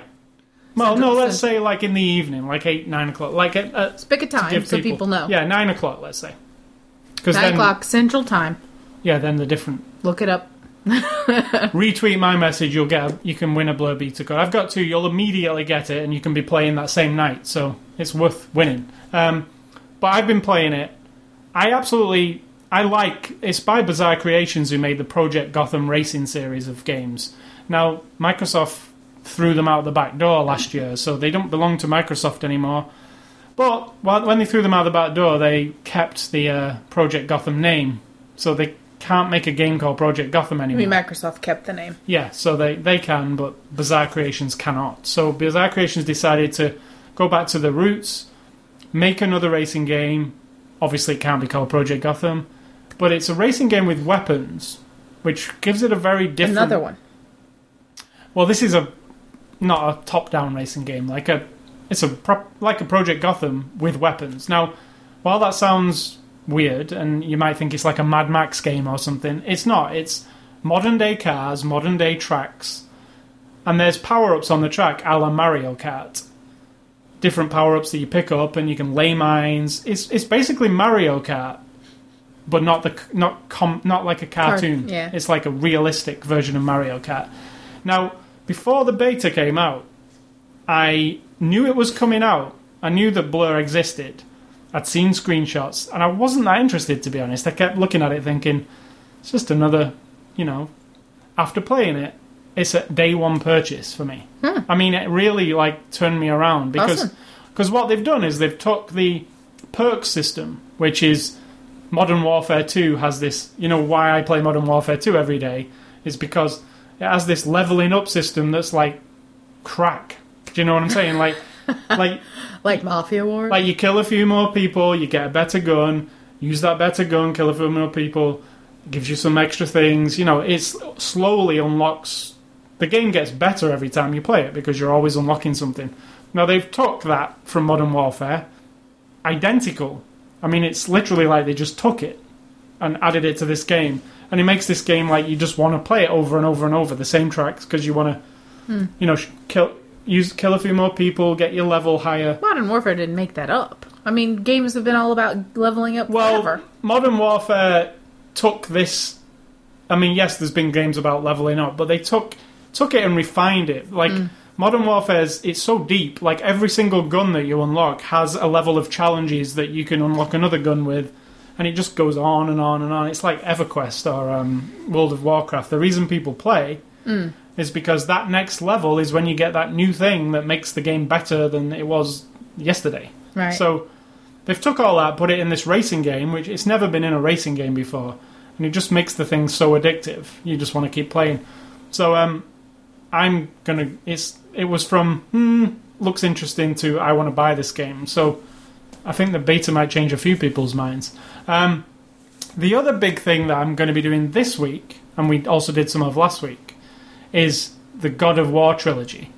Now, last week we, um, me and my nephew, kind of handed, took it uh, to play God of War one, and then we got about three hours, four hours into God of War two. So, um, God of War three comes out on Tuesday, which I've got pre-ordered from Amazon. So, Monday night, tomorrow. We'll, we will finish God of War 2 and then Tuesday we will go on to God of War 3. So I'm not sure if teaching a 13 year old about life and sex is appropriate with the video game thing with the vase shaking on the table, but whatever. I can deal with Ah, I it. don't, I don't I know. You're It's, like- it's kind of nothing. I mean, it's not like you see anything. He's embarrassed though. Do you notice? No, He kind of looks down. He kind of like he starts focusing on his fingernails. right? Every time he did, he was Well- like kind of looking down because I mean he's 13. You know, he's a boy, and he's probably like, "Oh my god, Oh my god, somebody's. girls are moaning." Yeah, well, there's a, to, to put that in perspective, there's like a, what God of War. you don't see anything. no, but- you don't see anything. There's a bit of a mini sex game, which There's kind of implied more than. I mean, yes, some stuff's going on, but the camera ain't looking. Yeah, at you're looking at a vase shaking on Yeah. a table, and you're hearing the oh, Yeah. oh, and Oh, it's like, Kratos. oh god, am I being the worst aunt in the world? By Well, letting- you know, it's um, the actual game of God of War, and this is a good thing. I mean, I mean, yes, it's bloodthirsty and and stuff, but um, it's great. uh, you know, a 13 year old was playing it with me, and there's puzzles in it which are actually he solved himself, and there are some pretty complex puzzles which he solved. Secondly, what he really likes about it is it's all based on Greek mythology, which is a real or not a real thing. But anyway, it's something that you learn in history and stuff. right. He underst- he relates to it. He said to me, "I like this game because I know who that is. I know who Medusa is. And I he know tells you because you'd be like, I don't know the whole story of Yeah. this, and then he starts telling you yeah, the whole so story about so it. that you know that's not a bad thing because when say you know he uh, he's in a class and they talk about Greek mythology, he's going to know a lot more because he knows who Ares is. He knows, and this whole series of three games pre- pretty much tells you Greek mythology. Mm-hmm. Um, everybody who appears in Greek mythology who's interesting ends up in these games. So yes, So you're saying a violent video game with sex in it is good for a young person? it's educational. yeah. Well, you Throw a little Greek uh, mythology in there, and it's up. got to learn about sex at some point. Got to I learn know, about. my Um, God. Got to learn about. I already have to cope with the fact that my my nieces are in their twenties and they're both living with their boyfriends. I'm sure. I'm many sure our nephew is saying. he- While, while he, no, what I'm saying is, while he might not understand what sex is 100, percent he knows enough to know it's embarrassing. Do you? Do any of us? No, what I'm saying is, Yeah. uh, I mean, he Yeah. knows there's something odd about it or something, right? yeah, because Uh, he's thirteen. Yeah, well, I mean, he's 13. He has the internet. He's probably seen more than we Oh, even don't tell believe. me that. So um, that's God of War, and God of War 3 comes out this week, so there'll be a lot of God of War talk this week, I imagine. Um, and the you saw a bit of the original games which we were playing. They still hold up. It's, Mm-hmm. Yeah, yeah. it's quite amazing how they're fun to play. Quite difficult is an interesting thing. Um, but we got through. The story's really good. Together, it's- though. I mean, it Yeah. didn't take the two of you. and the story's really good. It's like a really interesting. I know the guy is like, he's just a killer, like, eh, but he's you know. I learned some stuff in that first game of his motivation. I didn't really understand the motivation, but when you understand, Yeah. you you know the guy's angry for a reason.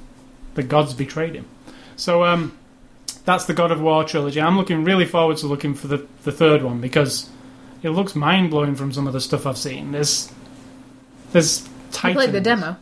Yeah, uh, and the demo's nothing compared to what is coming. So, and this finishes the trilogy off, so the story ends. So that'll be interesting to see too. Um, and it's perfect to play them all back to back. Now, on Wednesday of this week, on Xbox Live Arcade, the longer-awaited Perfect Dark is coming out, which is, you know, Perfect Dark, Joanna Dark. It's the uh, I liked her. there was a Perfect Dark Zero that came out on the first day the Xbox 360 came out because it was the game I got, the original game. Yeah. Now this is this Nintendo 64 beloved game. Hmm. It was on the Nintendo 64 and it was absolutely beloved. Everybody loved it. But the Nintendo 64 wasn't quite up to snuff. Like it, it just couldn't handle the game properly. This is they've took the game, made it 1080p. I mean, it, they've not made it like a modern game because it's a re, it's a old game, but they've smoothed it all up like they've done with God of War, I guess. So that's coming out on Wednesday. It's like a remaster. Is that what you call it? High def. Make it high def. Make it work properly. It doesn't slow down when you're trying to shoot people like the Nintendo 64. That's going to be 800 Microsoft points, which is, I, th- I believe, six dollars. And that's about a 12-hour game, so that's a cool uh, little thing to come out. People have been waiting for that one for a long time. And the last game I've been playing is Max and the Magic Marker, which you have, have actually seen some of. It's a PC game. It's also available on WiiWare uh, for 800 Wii points, however much that is. Um, but I played the PC version. What would you describe it as? Uh, crayon physics mixed with the other one on the DS. Scribblenauts. Scribble knots with um, A platform game like Mario. a little bit of platforming. That's it.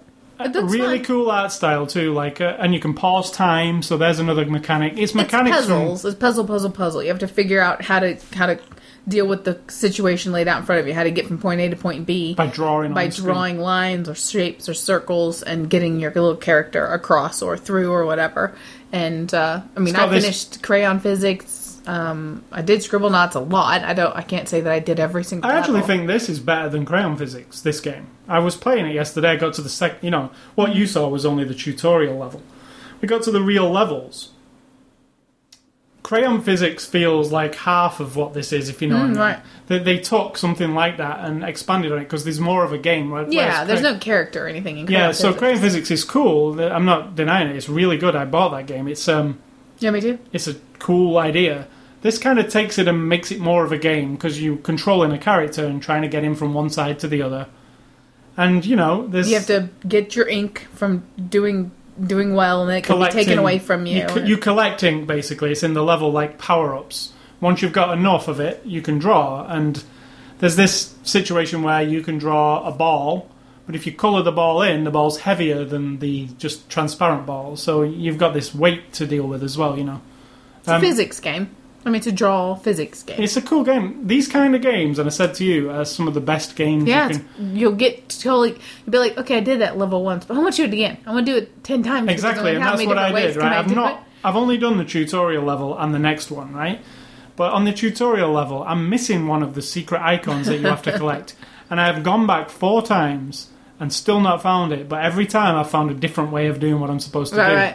So I cassette it, and I launched it. It's there on my desktop. I launched it the other day, and I played a little bit, and then I went to make a cup of tea, and I'd stopped it. I came back and I was like, "Oh, I'll just launch that again because it was really fun." so you know that that's a sign of a good game Yeah, when yeah. you just think about it and want to keep launching it. So that one's called Max and the Magic Marker, and I believe the game's from the Netherlands, but you can- Marker, as in M A R K E R, Yeah, not mocker like M O C K E R. and I believe you can get it from maxandthemagicmarker.com. You can buy it. I think it's. Don't quote me on this, but I think it's nine ninety nine, which isn't bad because it's got five whole worlds of this stuff. Um, and finally, finally, finally, finally, the Oscars last week. We watched the Oscars in full. Overall thoughts, good show. Yeah, I think I liked Hugh Jackman better. I really did like him. I liked the hosts, uh, which was Steve Martin and I like Baldwin. Alec They're funny. Baldwin. They were pretty funny. There was a lot less musical numbers, I said to you. There was literally one, right? Two. Two. The opening number and then the dance number, which Yeah. we both like because we like that street dance stuff, kinda. Not 100%, but I, I was surprised that there wasn't. I was amazed at the dancing, but it Well, also didn't seem I could, you know what? To be honest, let's have no dancing and singing and songs, or have all the songs performed. You know, And what what we did for Oscar night this this last week, which is different from what we've ever done before, is we watched the we didn't watch the Oscars live. We watched them the morning after, but we stayed away from the internet so it didn't Mm-hmm. Yeah. spoil our um, knowing. But we watched two of the Oscar nominees while the Oscars was going on. So we watched uh, Up in the Air and Precious. Both, uh, my, just quickly, for me, Up in the Air was so-so. I kind of liked it. I kind of didn't. Precious, while I didn't think it would be my cup of tea at all, I actually really enjoyed it. Even though it's like It's tough. a- you don't want to say you enjoy it, but it's like it's a. I enjoyed the performances, let me say, but the movie is tough to watch. It is Like gut wrenching. Like tough, like not just gut wrenching. Like, holy crap, did they really just do that? that woman who won for the best supporting actress. I mean, seriously, Mo'Nique. when you're watching her, it's like you think she's hardcore, right? She's harsh, bitch, horrible, horrible woman, and yet she's still just an actress portraying what isn't even as hardcore as some real assholes are in this oh, world. Oh yeah, yeah. And so that's what made me like recoil. Like I've got oh to say my about that movie, Precious, that um, and something that really surprised me. But Mariah Carey's performance in Awesome. it. I'm not talking the fact that it's Mariah Carey with no makeup on. No, no, she was- I'm talking about that. There was a moment where she had to. She's a social worker in it, and she had to deal with the this mother. Where I, she she to, I totally like. Yeah. Saw some. She had to walk away from the situation, and that, you know, how somebody would actually. She was angry. She got upset. She was like, it was like in that moment, those three women doing that Had a real were kind of thing together. Yes. Yeah. Because they were realizing this shit's real. Yeah. Yeah. we're making a movie. Yeah, we're dramatizing, but it's not dramatizing because there are fucked up people in this world who treat their children horribly, horribly bad beyond what anybody you Yeah. really want to ever and think it's pretty about. bad in this movie. And I think it occurred to all of them. It seemed like, if not, they're No, ac- did, excellent. act- I mean, that's acting beyond, but it was awesome. And I've not heard anything about Mariah Carey. I've heard of Mo'Nique and the other lady, but I've not heard anybody mention Mariah Carey. But that was a performance to Hmm. me. I was like, I know it's not a huge performance in there, but what I did see of her, I was Uh, like, impact, she's good. impact, Yeah. yeah. So yeah, up in, and up in the air. You know, Indulgent, it's not a but- stretch for George Clooney to do that. Oh, he's it's George the same, Clooney, man. right? That, that's the problem with it. But I really love the young girl in it. yeah, yeah. um, and I actually quite like the story. Um, you know, it's it's fairly unique. Somebody who lives that kind of lifestyle, but I don't think it was what people were going I can't believe about. that it was nominated so much. I It doesn't feel like that kind of movie either. I think it's that. So to me, it is uh, riding on a political cloud because it is no better than loads of No. other movies that didn't get mapped. And nominated. congratulations to Kathryn Bigelow for The Hurt Yeah. Locker, which you haven't seen I have yet, not. and I, it blew me away. I wanted to watch it again, so it's good because you can watch it with me. Um, I think it's I, before The Hurt Locker came out. I really loved Jarhead, and this has a lot of Jarhead kind of vibe to it, but it's much better. Hmm. So if you if you enjoy, I don't know if you enjoyed Jarhead, but I did. Yeah, well, think Jarhead because it is kind of like it. It's got the same kind of perspective, but like an action movie. Hmm. You know, it's, it's really good, and it's hard to believe it came from a female perspective. Why? It's just very. You'd have to see it. I That's like. a- I think that was a sexist remark. No, I don't. I think I actually Okay. like how it. It's interesting that a female director did this. Is what I'm saying. But you haven't seen it, so you don't know what I'm saying. But there's some. It feels. It feel. It doesn't feel like a female directed movie. Let me say that. Still don't know what that means. It's not sexist though.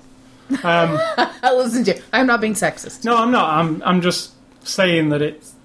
This movie doesn't seem like a woman made it, which means what? I don't know. But that's not sexist. No, I'm not saying a woman is in- incapable of making a war movie. I'm saying Ah, that's pretty much what you're saying. no. Until now, it's been proven to you that a woman can. No, I'm saying that it's a very man thing, right? And she, Here's what I'm going to say to you. You guys can live under the delusion that you all have this corner of the market on men stuff, but I'm telling you now, we know more about you than you know. yeah, and, and that's the point. It's that she, I mean, I don't know what she knows about the war. Um, maybe, maybe just what she's researched. She didn't know. write it or anything. It was written by another guy. Yeah, I know, but she it got. was written the- by a man directed by a woman. She got that story like spawn. I mean, the guy's the guy in it who has the kind of weird. Um, I get a kick from doing this weird job, from doing this job that other Bomb people disposal. that it's bomb disposal. Most people would kind of be terrified of it. It's kind of a rush for him, um, it's, and it's really irresponsible for it to be a rush for you, isn't it? You know Yeah, yeah. the whole thing. It's an irrespons. If you're with a team of people defusing a bomb, and for you, you don't give a fuck. It's kind of reckless. So I just like how all that came across. You'll have to see it. It's good. Yeah. Um, so that's my stuff for this week. Sid talk. What do I have? I'm gonna say Erin go Bragh, which we didn't know what that meant. We saw the movie. Erin and- Go Bragh. right? Erin go Bragh, which is Irish. Tattooed apparently. on one of the Boondock Saints. No, they painted on the back of one of the dudes. Yes, they did. And they and they said, "What does that mean?" And the guy said, "It means you're fucked." Well, then I thought that's what that meant, and then I looked at my Facebook, right, and in a weird coincidence, my younger Well, cousin, who's nothing's a right there- coincidence. nothing's coincidence in life. I know this younger cousin that I have. She's like. 30, I believe. She's very adorable. She lives in California. She has her own little food service business on the beach. And today posted a picture of herself holding like she had like on a green apron because I guess they're doing a you know, Patrick's St. Patrick's Day thing, and in her hand is a little thing that says "Erin Go Bragh." And you thought her Now- cake said, Yeah, and then I'm like, "Do you know what that means?" Because I'm thinking it means you're fucked. And then so I looked it up, and it just says like forever, Ireland forever. Yeah. So it's not Which to the Boondock Saints does mean you're yeah, fucked that means we're in town and you're fucked. So You know. that was a funny thing. And next, what's for dinner? We're going to have sandwiches made with some lovely vegetables. I'm go- I'm braising right now, as you can smell garlic and onion and peppers. We're going to have some cooked cabbage and maybe a few chips. Vegetable sandwich. Uh, yeah, you know, veggie sandwich, I get it. like baked with the veggies on it and whatever the toppings we have to conjure up. Because we also have some of that like um, beef strip tip things if you in there. They might be out of date. They're not. We also have lots of veggie burgers. We have the Mexican style and the Oh, pizza those- style. We have the sausage, which I had last night. I've got to recommend um, Morningstar veggie burger products. Whatever. The, Yeah. All the ones I've had, I've They're not vegan. They have a couple that are vegan, so if that's what you're looking for, but vegetarian. Still good. really good. Yeah. The Mexican one, swear to God, you The cook bean, it, beef bean, I sliced it up, bean burrito. put it in a taco. I mean, in a tortilla. Put in some lettuce and tomato. It's awesome, really good. But tonight we're not. Well, we can if we want. But. And then um, I was just listening to. I try to listen to some different things. You know, I've been li- like kind of exploring. We've been doing the veg vegetable thing a lot, and then I read about vegan, and I think, oh, that's just I don't know, that's hardcore. You know, philosophy wise, it's not in my realm. Food wise, I'm not sure if I can commit to that. And I thought I'm gonna listen. Then they always mention raw foodist. Oh, raw vegan. foodist. You mean like a Vegan, yeah. No eggs and no. no Vegan nothing is really, n- vegan is a philosophy by which you live your life in a way that you buy products, eat food, and live in a way that does not exploit animals in any way, shape, or form. That means no honey, no eggs, no dairy, and No yeah, leather shoes. No. yeah, leather coat. nothing that you can avoid that has been made on the back of an animal exploitation. And of course, the argument always is no matter what you do, animals are exploited and fine. But that's a philosophy, right? I can't go there. I don't. I don't believe that 100%. So then I hear them mention raw foodists all the time and fruitists or fruitism or something like that. And I'm like, what? Oh, how, how much further can you go with your food thing, right? Well, I've been listening to, yeah, fruitists who only eat fruit. Because by eating a root vegetable or vegetables, you're killing the plant. By eating fruit off of a tree, that tree can live on. I know, I know, I'm saying they're extreme. And then when I listen, I was listening to a couple raw food podcasts. And I'm not being I'm going to start by saying I'm not trying to be funny, but of course it's going to sound Simon like I'm being rude. I'm not being funny, right? but I'm telling you now, you know, you never know in life. I can't predict what I'm going to be in the next 40 years. I could end up being a raw foodist or a, I could go back to eating half a cow a day. Who knows? So I'm not saying this to be Go back hateful. to eating half a cow. You used to eat half a cow. probably probably but these are the what i think in my mind stereotyping and being rude the most hippy dippy people. They talk about spirituality and connecting with the earth constantly. One guy has invented some kind of sheet thing that you can wrap around you or lay on the floor at your office and it has a plug that you can plug into the ground wire of the building so that when you put your bare foot on it you're connecting with the earth. Even though you're in a cubicle 50 stories up from the ground and they they'll talk about that for an hour how how the electricity from the earth actually heals your bones and gets rid of arthritis and that uh, this one guy is like an extreme mineralist, so taking all these mineral supplements, and he can't believe that in human history we haven't all started doing this, and how can we still possibly be eating solid foods because it is that's what's killing us all, and we could potentially live to 200 years old if only we tapped into this mineral and vitamins of the earth rather than eating the fruits and the vegetables and the plants and the animals. I mean, it's ser- and then then the person speaking with them is totally into it. And then there's the other woman who's like, you know, she's a total vegan raw foodist and she's a chef and how she, you know, everything she does is about spirituality and that your food's connected to your sexuality and that everything you put in your mouth is reflected even a thousand years down the road because all the people who come after you will be, you know, like, and it's not just giving, it's not even, it's not just like exploring these ideas because we can all say, yeah, everything I do is a ripple in the pond of all humanity. I It mean, is. that's It you is. can't deny it, right? It sounds like you're like an ego thing, but it's true. Everything we do cares everything everybody else has ever done. It just keeps making the world go round and adds to and subtracts from everybody's experience. And now I sound like one of them. Well, that's true. But I'm saying when I listen, there is consistently this one theme, which is, and when I first started hearing them saying, I listened to seven hours of this last night, so it's probably why it's in my head. But at first I'm like, oh my god, I cannot listen to this. I can't listen to this shit. It's gonna drive me crazy because they talk about love and loving each other and having respect for each other. Now it sounds like I'm a bitch because I'm like, God, I don't want to listen to that shit.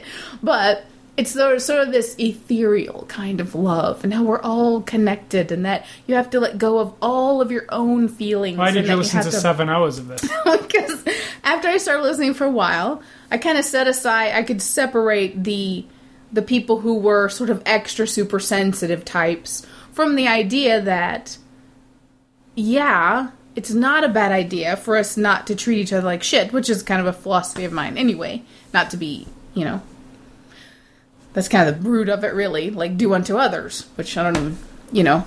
But after listening to it and thinking about it, I'm like, you know, that raw food thing, the vegan thing, vegetarian not so much because it's uh, it's not as hardcore, but it is truly a lifestyle Oh yeah, it is. it is truly a lifestyle. You know, people who put solar panels outside their windows connected to solar flashlights who do not use electricity at night in their house because they want to leave less of a carbon footprint and all that stuff over and over. All these stories. We don't recycle because recycle is wasteful. We reuse things in our life. We don't throw that bottle uh, plastic bottle in the recycle bin because that's wasteful. You know, recycling to them is even wasteful. They reuse everything in their own, you know. So it's good to kind of get that in your head, the different, you know, and kind of, I got a really broad Just different spectrum. perspectives of people. Yeah, a really broad spectrum of what they consider the science of veganism and raw foodism, and um, that the first humans who ever cooked food did a disservice to all humans since then because eating food is or cooking food is what's killing us all and all that kind of stuff. And I think, mm, yeah, I don't. Uh, I'm not going to follow that particular philosophy, really. It's interesting, though, because it's a huge movement. Right. You know? So, I wasn't going to listen to that kind of stuff. I just wanted to listen to vegetarian recipes and people talking about health and whatnot. But just in the future, if you're looking for a podcast to listen to and it seems like something kind of on the fringe of something you're interested in, but you think, oh, that's probably bullshit, just listen to it. Because, you know, it's just people. Sometimes they're annoying. I listened to this one vegan guy. I listened to five minutes of him, and his voice actually annoyed me so bad. That's all the vegetables. And I had like six hours of him on my thing, and I was like, I can't listen. No, it was like he was real like, oh god, you know, if you're a person who thinks that, you know, you can live in a house and you're not killing animals, you know, like like you can't do anything in life like the guy from without being a horrible bastard because you're hurting animals, you know. And he, I mean, but his voice and his attitude, it was real. Ugh, got up my ass and I didn't like it. So that's one per, and it was just him, you know. Maybe not his philosophy, but you know, you never know. You don't have to change to that philosophy of those people. But I'm a person who's very clear cut about things. I don't give a shit about people's opinions or what they think about life. I don't take it on board necessarily, but I'm trying to open to think, okay, when you're dealing with certain people, it might be good to understand their point of view instead of just attacking it. Right, You yeah. know what I mean? Instead of going like, "Oh, you're so full of shit, you hippie." be like, "Well, you know what? The foundation of what you think is good. You think people should be good to each other and be good to our planet because someday, you know, we could destroy it. That's not a bad philosophy." It's all the other stuff that comes after extreme. that that gets very extreme.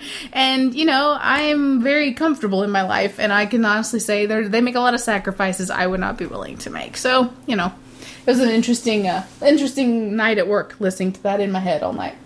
And I was also going to say, you know, Corey Haim, of course, uh, kind of an icon of our semi youth.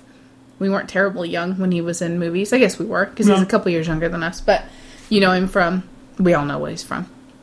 The Lost Boys. The Lost Boys and Dream a Little Dream and some other stuff. And uh, License to Drive. and it made me isn't a good one. realize because everybody's like Corey Haim. of- You even said, of course, he's got loads of money. I mean, but he didn't. According to reports, he had no money. Lived with his mother. The city he lives in, Toronto, Canada, is even going to pay for his funeral. All that stuff, and you think, wow, you know, that guy actually, as a part of certain movies, formed some of my youth and some experiences I had or whatever. Maybe not him personally, and then yeah, you know, then the choices he's made in his life kind of um, made it not end up so good, sadly.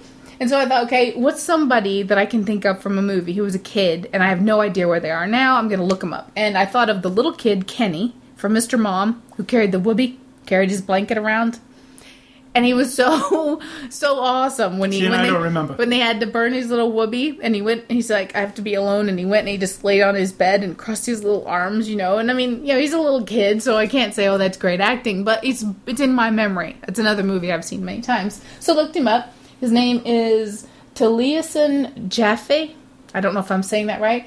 And he's done in these past 20 years he's done a lot of like anime voices. He goes to anime conferences. Oh, yeah, we saw him on he does YouTube. video game voices. Um i didn't go through his entire list. He was in some tv shows and stuff right after mr mom but you know it's like an interesting thing. We talked about wil wheaton who you know he was stand by me and then he was in star trek next generation. Now, Now he's, he's like a Geek. he's a geek guy who you know still has his fame from that as a geek man. He's a grown man now.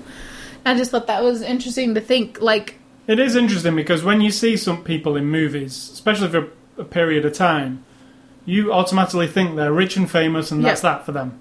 and that that's you know and then when you don't when you look at someone's list and sometimes Gary Coleman is one of them. yeah I mean, he wasn't in movie, but in you would think yeah but no, he's really. And then on the flip side, someone else who, like Ron Howard, he has been famous and we- arguably Successful. rich his entire life that I know of. I mean, there could have been times I don't know. No, but he started out as think so. Opie on Andy Griffith. Then he was, you know, uh, Happy Days. Happy Days, and then he started making his movies, and that's been that. And he went that direction, where you got the Bonnie, Danny Bonaduce's from like Partridge Family, who was the big fat loser for a long time. I don't know if he was fat, but he was a loser guy, and kind of an opportunist to me, same as Corey Feldman, one of those guys that in that Stand by Me, he's awesome. Yeah, that's what I said. Danny Bonaduce. No, the other one, the um, The redhead. with the top model, got getting married. You see, is it was he from Partridge Family? Uh-uh. The one who was with the girl from the top model, who won the top model or whatever. And were- No, Bart. Uh, it was um, great. It was uh, Brady Peter Bunch. Brady, Brady Bunch. Bunch. Yeah, Peter See, Peter. there's another guy. yeah, yeah. You know, But he's been all right. I think he's in other businesses. You Right. see, he's not just in show business. Right. He's been successful from other stuff. But it's just interesting because yeah, they're just in movies. That's their job. They get paid, but they do form as we're looking at them. You know, as a character on a screen, in a story, or on a TV show, they form ideas and experiences for us. We can't help it. That's how it is. If you watch every episode of The Brady Bunch, you think of him as Peter Brady, and he's the guy who got really cocky because he saved some girl and then he wanted to have a party and nobody liked him because he was acting like a jerk and you learned a lesson from Peter Brady. Don't act like a jerk. You know what I mean? So then as you grow up and then you see him as a grown man and you're like well, he doesn't appeal to me much anymore. He's kind of a dick or whatever. It's hard to separate that. And so I think it's an interesting uh where are they now? yeah right. See, Mark Hamill's a good one. Yeah. Because he was like the most famous person on the planet, no kidding and then where did where was he after that? I mean, you now now he does voices for things and stuff, but he's still Successfully. He's successful in his thing, but he's not he's not Harrison Ford, is what I'm saying. Yeah, not, and he- that- you know, it's like- got to boil down to the person, man. Yeah. There's got to be something about that person that is either not as talented as everyone thinks they Or just are. not lucky, maybe. Their personality didn't fall for doesn't fit in. Because you've got to think Yeah, that some that. people might walk in that room and the producer and the director are like, "Oh my god, he's such an asshole. How could we Or possibly?" he's just not that charming or whatever. Yeah, it yeah. just doesn't work. Like, that putting his face in our movie just isn't enough or whatever. But I just think that's an interesting thing to think about because we love movies and TV a lot from our childhood and from our youth. And, you know, after watching the Oscars and they had everybody from the Breakfast Club and all grown up, you know what I mean? They had all, Well, you know, Ali everybody Sheedy and Molly Ringwald movies. who hadn't seen, yeah, yeah, paid tribute to John Hughes. And you just think, you know, they're just like everybody else. But for a moment in time, they did a part, played a character who we fell in love with, or we hated, or we identified with, or instill, and it might have actually formed an opinion about something in life just by watching. And they had, maybe they had no intention of doing it, but it actually. I still sticks in your think you can. I still think, uh, talking of John Hughes movies, my favourite of them all, Ferris Bueller. Hmm. I still believe you can show that to a kid of today, and they. We did. yeah, we did. I mean, but still. And while it's dated as as to what them kids see, you know, it looks different and stuff. I still think it can shape a lot of stuff immediately. Like, Shaping you, yeah. Like really, I ca- not not that you can have the day off school and be a, you know, Yeah, uh, but but there are options. It might end up like not not so good, but there are options. Like I don't really have to follow every. Like I said to you the other week, when you're a kid, for some reason, at first, you re- think you have to do everything you're told. But then there's one day where, for me especially, there was, there was a day where I thought to myself, okay, what happens if I don't do what they say? And then stuff changes for you.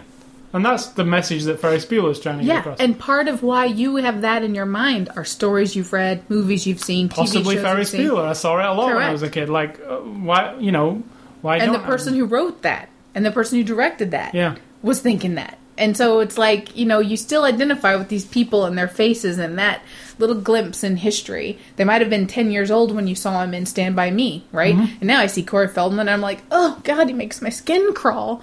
But i can't let that take away from the goonies or from yeah i can still watch him in that and it's separate from that. And yet the person he is now that i see presented to me on shows and whatnot it just oh god. So it's interesting to think that those people, we don't know them, they have an impact on your life, whether you Absolutely. admit it or not. Movies, TV, everything. Um, Yeah. Music, even yeah, everything. Um, video games. Gary Coleman. what are you talking about, Willis? what are you talking about? What are you talking about, Willis? What you talking about, Willis? All right, so um, that's our epic podcast for this week. Uh, that's one hour and 40 minutes almost. Mm, I smell the garlic and the onion. So thank you for listening to the podcast. Um, I hope. See, I know that we must have kind of liked Boondock Saints because we talked about it longer. Yeah. So, I mean, if we don't like it generally, I guess controversial is good. yeah, In your mind, if you don't just lap it up and you're not totally in love with it, then the little flaws that you think are flaws yeah. Make it more interesting. I, I, I believe, yeah, Boondock Saints was a. Not like the box. The, the box and Boondock Saints is sat right next to each other there. and I would rather go and watch Boondock Yeah. Saints again than the yeah, definitely. So, uh, thanks for listening. I want to remind you about the websites ascully.com, sidtalk.com. You can also catch us both on twitter.com. I'm at ascully, and if you want to follow me, you can win a Blur beta code tomorrow. That's Blur, B L U R, Blur. 8 o'clock Central Time. Nine o'clock. 9 o'clock Central Time.